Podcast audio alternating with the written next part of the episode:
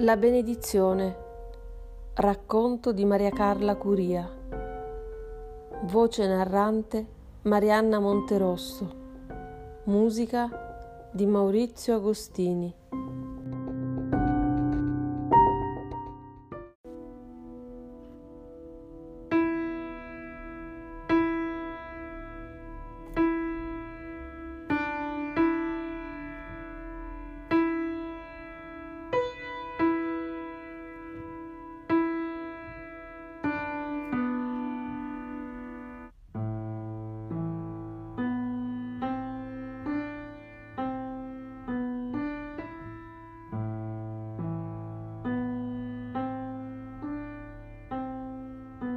Ero intenta a riempire le brocche d'acqua quando un uomo alle mie spalle mi chiese di cedergli il posto alla fonte per consentirgli di sciacquarsi il viso dall'afa di un primo pomeriggio d'agosto. L'accento del suo eloquio tradiva origini arbresce e l'odore di selvatico che esalava dalla sua presenza, il mestiere di mulattiere. Mi voltai per rispondergli e in un attimo, all'incrocio dei nostri sguardi, mi persi nella direzione del suo strano fascino. Da quel momento in poi prendemmo a frequentarci al mio paese, tutti i giorni, nelle ore in cui nessuno poteva accorgersi di niente. Mi incantavano i suoi racconti di viaggio.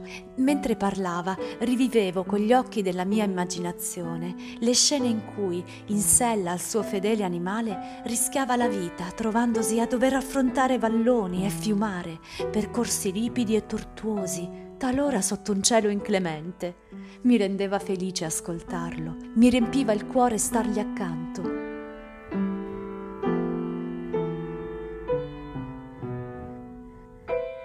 Sedici anni appena compiuti, mi convinsi presto che il sentimento che andavo maturando per lui fosse vero amore.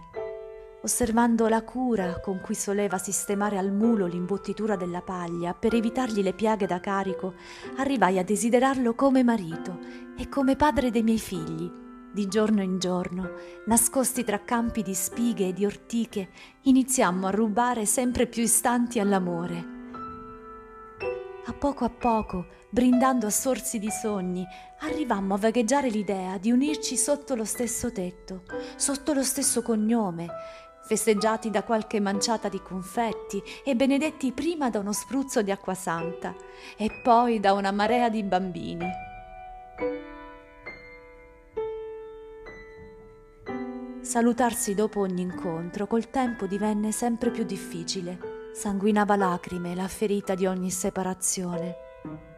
Ci lasciavamo puntualmente rinnovando l'uno all'altro la promessa di mantenere segreta la nostra frequentazione, almeno fin tanto che le sue condizioni economiche non fossero state propizie a una proposta di matrimonio.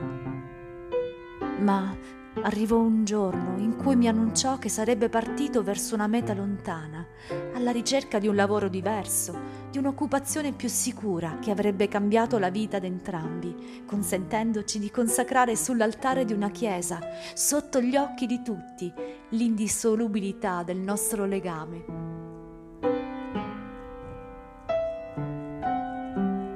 Risolsi allora che il miglior modo di riempire il vuoto della sua assenza sarebbe stato quello di gettarmi in attività remunerative in termini di denaro. Di certo, mettere da parte qualche spicciolo per il nostro matrimonio avrebbe lenito la nostalgia di lui e accorciato la distanza sulla strada di una vita insieme. La voce squillante di cui la natura mi aveva dotata era l'unica qualità su cui potevo contare per guadagnare con facilità. Dunque presi a fare la prefica, raccogliendo nel mio piccolo quegli apprezzamenti che ben presto mi avrebbero dato la fama di professionista nel campo delle lacrime. Nel giro di poche settimane riuscii a mettere da parte un bel gruzzolo. Le richieste per i miei lamenti e i miei pianti funebri erano aumentate di giorno in giorno e in poco tempo il mio raggio d'azione si era ampliato anche fuori dal paese, finché quella volta mio padre mi accompagnò nella frazione di un comune distante da dove abitavo. Vestita a lutto entrai per l'ennesima volta in un'abitazione sconosciuta. Ricordo il freddo, e l'odore di muffa che dalle pareti penetrava pungente nelle narici. Il calendario datato ottobre 1920 era l'unico ornamento del corridoio tetro in cui mi addentrai per arrivare alla camera che ospitava il defunto. Giunta a destinazione, la luce fioca delle poche candele accese sul comodino riuscì ad illuminare le apparenze e non potevo credere ai miei occhi. Lui, l'amore mio, l'amore mio era tornato. Elegante e rivestito del suo abito migliore, mi accennava un sorriso sotto i baffi neri. Che sorpresa! L'amore mio! Come nel tentativo di trattenermi più a lungo in un bel sogno, Lentamente mi avvicinavo a lui, senza parole ne osservavo in silenzio le braccia, che forti e robuste non desideravo altro che sentirmi strette addosso, e Dio solo sa quanto. Bastò qualche passo in più perché mi accorgessi che esse erano incrociate sul petto, immobili, come tutto il resto del suo corpo, steso sul talamo, morto.